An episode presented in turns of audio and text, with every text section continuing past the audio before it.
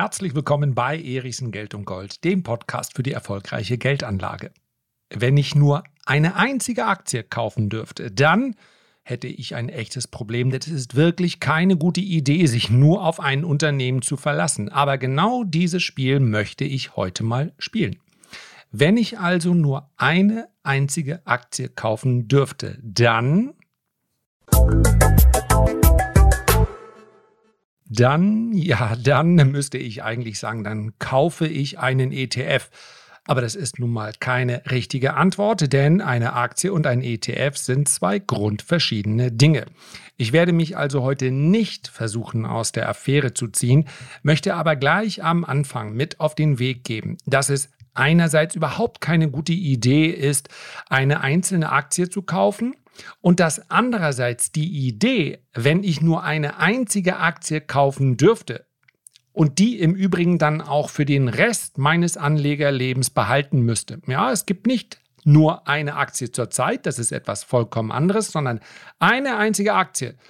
Und wenn die aus irgendwelchen Gründen über den Jordan geht, dann ist Schluss mit Aktienanlage. Dann habe ich ein echtes Problem. Dann muss ich nämlich Geld an, müsste ich Geldanlage betreiben, indem ich in Sachwerte investiere, von denen ich möglicherweise deutlich weniger verstehe, ganz sicher sogar weniger verstehe als von Aktien die beste Aktie zu kaufen, ist etwas anderes als die vermeintlich sicherste Aktie zu kaufen. Und genau deshalb mache ich natürlich die heutige Folge. Das andere ist ein Spiel, das kann man spielen und die Frage bekomme ich natürlich auch häufiger mal gestellt, wenn du nur eine einzige Aktie kaufen dürftest, dann wäre das, weil der Fragesteller sich erhofft, meinen persönlichen Aktienfavoriten zu bekommen. Die Herangehensweise muss aber eine andere sein, denn ich brauche ja ein Unternehmen, welches wahrscheinlich nicht mir die maximale Rendite und das maximale Wachstum liefert, sondern maximale Sicherheit, denn ich habe ja nur einen einzigen Versuch. Und hier ist wirklich ein ganz großer Unterschied zu machen. Wenn es um Empfehlungen geht, kurzfristiger Natur, das kann durchaus einen Zeitraum von einigen Monaten, vielleicht sogar, wenn wir über größere Zyklen sprechen, bis hin zu Jahren umschreiben. Dann sind wir immer noch innerhalb einer Idee, die irgendwann vielleicht auch mal wieder zu Ende geht. Siehe Zigaretten. Es war in den 80er, 90er Jahren kaum absehbar, dass ein, eine echte Erfolgsstory wie die von Altria oder von Philip Morris, dass die irgendwann mal zu Ende gehen würde. Tatsächlich aber gab es auch zu diesem Zeitpunkt schon einige Hinweise, dass diese Branche nicht ewig so funktionieren kann, wie sie das in der Vergangenheit getan hat. Das war überhaupt kein Grund zu verkaufen. Aber selbst im Konsumbereich und gerade wenn wir über den Konsum der Artikel sprechen, die uns, naja, gefühlt sehr gut tun, dem Körper aber nicht immer so gut tun, dann weiß man, spätestens seit der Prohibition in den USA, das ist auch ein Bereich, der immer mal politischen Einflüssen unterliegt. Dass es dann im Tabakbereich so schnell gehen würde auf der einen Seite, wenn wir über die großen Strafen sprechen, so langsam aber auf der anderen Seite, denn viele, viele Staaten haben immer noch nichts gegen die Einnahmen aus der Tabaksteuer. Das ist ein anderes Thema, ja. Aber das wäre beispielsweise ein Punkt, den man ja möglichst ausklammern möchte. Politischer Einfluss. Und deswegen bitte nicht verwechseln. Das, was ich jetzt gleich bespreche, und ich werde es in aller Kürze tun, ich schaffe es unter 15 Minuten. Ihr müsst jetzt nicht vorspulen zu der Aktie, die euch dann sowieso nicht vom Hocker hauen wird. Ja, aber bitte nicht abschalten, denn der Gedanke dahinter ist ein anderer. Bei einem Pitch, ja, ich glaube, so nennt das der Marketer, da stellt derjenige, der da ein Produktpreis mm, gibt oder beziehungsweise ein Produkt anpreisen möchte, verkaufen möchte, da stellt er all die Vorteile dar. Um aber ein Unternehmen zu finden, in welches ich für die Ewigkeit investiert bleiben möchte, muss ich es genau andersrum drehen. Charlie Munger, ihr wisst es, invert, always invert. Also immer umdrehen. Was kann denn alles Schlimmes passieren? Denn genau diese Einflüsse, die muss ich mir ja anschauen, um zu sagen, okay, wie sicher ist das Unternehmen? Und wenn ihr mal auf den Kurszettel schaut, dann ist es erstaunlich, wie kurz die Lebenszeit vieler Unternehmen ist. Ja, viele Unternehmen gibt es dann möglicherweise in aufgekaufter Form noch oder sie haben sich aufgespalten. Aber wenn wir mal wirklich gucken, dann ist das ein oder der ein oder andere Mantel vielleicht schon sehr viel früher gegründet. Aber wir sehen doch, es ist offenbar schwierig, über Jahrzehnte hinweg zu bestehen. Und ich bin jetzt, werde nächstes Jahr 50 äh, und das bedeutet, ja, ich glaube, meine durchschnittliche Lebenszeit beträgt dann irgendwo so noch dreieinhalb bis vier Jahrzehnte. Wenn man das so ausspricht, klingt es auch irgendwie traurig. Also Bergfest liegt dann schon hinter mir. Ne? Aber ich werde alles geben für die 100, dann wäre halt jetzt Bergfest. Also, was ich damit sagen will, selbst die Unternehmen, die uns heute wie sehr stabile Dividendenzahler vorkommen, bei denen wir sagen, die haben einen riesigen Burggraben um sich herum, das sind häufig Konsumunternehmen, die über lange, lange Zeit dann es schaffen, immer wieder sich insofern neu zu erfinden oder vielleicht auch nicht neu erfinden müssen. Naja, meine Güte, was es zu supen und zu freten gibt, das braucht halt der Mensch. Ja? Das braucht er vermutlich auch noch in 30 Jahren. Es ist also kein Zufall, dass sich in dem Bereich, im Konsumbereich, viele Aktien, viele Unternehmen finden, die es so schon lange gibt. Im Technologiebereich ganz, ganz wenige. Wenn wir einen Zeitraum nehmen, größer 20, 30 Jahre, da bleibt kaum noch etwas übrig. So, und jetzt habe ich ganz lange darüber gesprochen, weil mir ganz wichtig ist, das ist hier keine Empfehlung. Ihr werdet auch nicht überrascht sein, wenn ich den Namen nenne. Was darf das Unternehmen nicht sein, in das ich hier investiere, weil ich ja nur einen einzigen Versuch habe? Es sollte möglichst nicht zyklisch sein. Zykliker, wie etwa Rohstoffaktien, sind langfristig durchaus gute Investments. Wenn wir uns allerdings die durchschnittliche Rendite anschauen, dann müssen wir teilweise ganze, ein ganzes Jahrzehnt mal auf äh, üppige Ausschüttungen und ganz besonders auch auf Kursverluste verzichten. Denn ein Zyklus ja, ich habe hier die Möglichkeit eines Superzyklus im Rohstoffbereich besprochen. Aber überall, wo es Superzyklen gibt, gibt es natürlich auch äh, die andere Seite der Münze. Es gibt dann lange Zeiträume, in denen dort relativ wenig zu verdienen ist. Und wenn ich heute in irgendwas investieren muss, wo ich sage, naja, ich habe zwar Lust zu arbeiten und vielleicht mache ich auch noch 30 Jahre lang Podcast, aber vielleicht brauche ich ja mal mehr passives Einkommen. Vergesst nicht, ich muss alles in diesen einen Wert investieren, was ich sonst auf viele Aktien aufteilen würde. Da muss es möglichst jemand sein, bei dem ich sage, okay, der kann auch schwierige Phasen so durchstehen, der kann auch mal konjunkturelle Abschwünge durchstehen, die werden trotzdem mir ihre Dividende zahlen, mit denen ich dann äh, meine Gichtmedikamente kaufe. also, möglichst nicht zyklisch.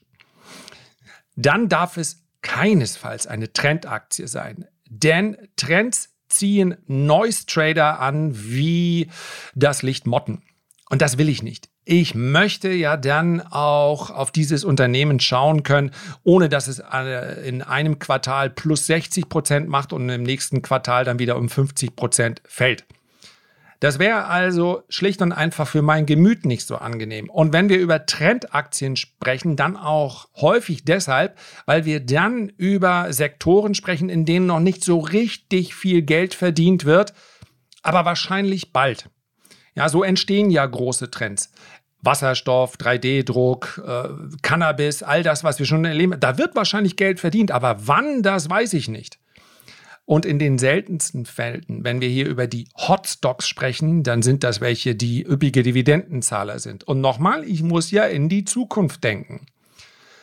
Dritter Punkt. Dieses Unternehmen muss groß genug sein. Insbesondere deshalb, weil es nicht nur groß genug sein sollte, sondern was oft damit einhergeht, der Free Float sollte groß genug sein. Also die Menge der frei handelbaren Aktien. Warum? Weil sich Noise Trader von Trendaktien angezogen fühlen und aktivistische Investoren Activist Investors, fühlen sich angezogen von Industrien und von Branchen, in denen noch eine ganze Menge Fleisch an den, äh, ja, am Steak dran hängt, welches aber derzeit eher ruht. Also sprich, wenn wir uns, ja, es ist kein Zufall, dass wir fast 15 Jahre lang um kurz vor der Jahrtausendwende erlebt haben, wie viele aktivistische Investoren in Traditionsunternehmen reingegangen sind und was machen aktivistische Investoren dann sehr, sehr häufig? Sie äh, erhöhen den Grad der Verschuldung, schütten dann üppig aus. Das haben wir im Übrigen auch in den letzten Jahren immer mal wieder erlebt und hinterlassen dann verbrannte Erde. Natürlich kann ein Activist-Investor auch positiven Einfluss haben, beispielsweise auf ein träges Management und dem bisschen Feuer machen und so weiter und so fort. Ich möchte das aber nicht, denn ich möchte ja kein Unternehmen, was jetzt mal kurzfristig ausgequetscht wird für äh, wie eine Zitrone. Ja, wenn man sich mal jetzt nur auf die Sache an sich konzentriert und nicht so sehr dahinter denkt, dass äh, oder nicht so sehr wir jetzt mal den, den moralischen oder ethischen Standard ähm, äh, auflegen oder den Filter auflegen, denn den, das kann man natürlich durchaus auch machen. Sehr häufig, gerade in der Bankenbranche, sind dann diese Investoren da und sagen so, zack, jetzt 20 Prozent des Personals können wir raus freundlich in die Freiheit entlassen und äh, schon haben wir die Kosten gesenkt, wir können den Grad der Verschuldung erhöhen und so weiter und so fort. Ich möchte das nicht nur negativ besprechen, aber wenn wir über das, was Franz Müntefering mal als Heuschrecke bezeichnet hat, reden, dann sind das eben solche Activist-Investoren und die haben einen zu kurzen Horizont für mich. Ich komme ja aus meiner Aktie nicht raus. Also, ich will niemanden, der das ganze Ding ausquetscht und hier deswegen brauche ich einen absoluten Large Cap. Vierter Punkt, kein One-Trick-Pony. Also, ich brauche ein Unternehmen, welches mehr als ein Produkt hat. Es soll relativ breit aufgestellt sein. Fünfter Punkt, und das ist ein ganz, ganz wichtiger. Möglichst konstante Cashflows. Gibt es eine ganze Menge? Aber ich brauche natürlich konstante Cashflows. Sie müssen gar nicht. Und das ist das ganz, ganz Entscheidende. Ich sage das noch. Es geht hier nicht um die beste, schnellst wachsende oder sonst irgendwie äh, Unternehmen der Welt, sondern um Konstanz. Konstanz in den Cashflows. Cashflow ist das, was ankommt, was genutzt werden kann für notwendige Invest Investitionen. Denn auch ein Unternehmen oder gerade ein Unternehmen, welches sich zum Ziel setzt, dauerhaft zu bestehen am Markt, muss permanent auch investieren. Es kann aber eben auch Dividenden auszahlen und die brauche ich dann wahrscheinlich später. Damit du aber Geld auszahlen kannst, brauchst du Steady Cashflows. Und sechster Punkt, den habe ich schon angedeutet, möglichst, es wird unmöglich sein, eins zu finden, welches völlig autark handelt, aber möglichst wenig Abhängigkeit von politischen Einflüssen, Interventionen, politischen äh, Regierungswechseln, Stimmungswechseln und so weiter und so fort.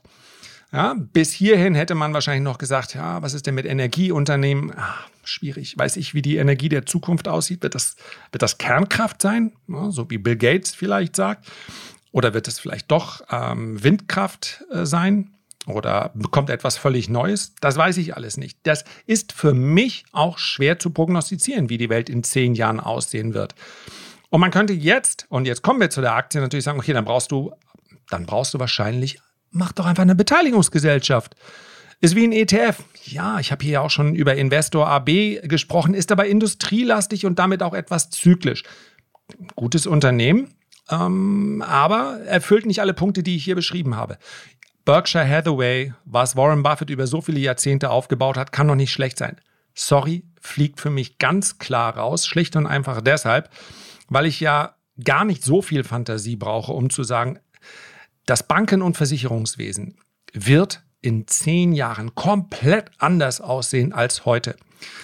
Da rast schon jetzt der disruptive Traktor durch, wie nichts Gutes. Und von daher, das ist ja übrigens ganz, ganz typisch dass man erst dann im allerletzten Moment, wenn es wirklich, ja, wenn man am Abgrund steht, merkt, oh, hier verändert sich wirklich was. Und da kann man den großen Unternehmen noch nicht mal einen Vorwurf machen. Aber wer hier in zehn Jahren wirklich noch relevant ist, ich kann es nicht sagen. Wenn ihr die Fantasie habt, dann können die Ergebnisse bei euch möglicherweise ganz anders ausfallen. Und deswegen fetter Disclaimer, keine Empfehlung, sondern mein Ergebnis. Ich muss mich ja entscheiden. Amazon.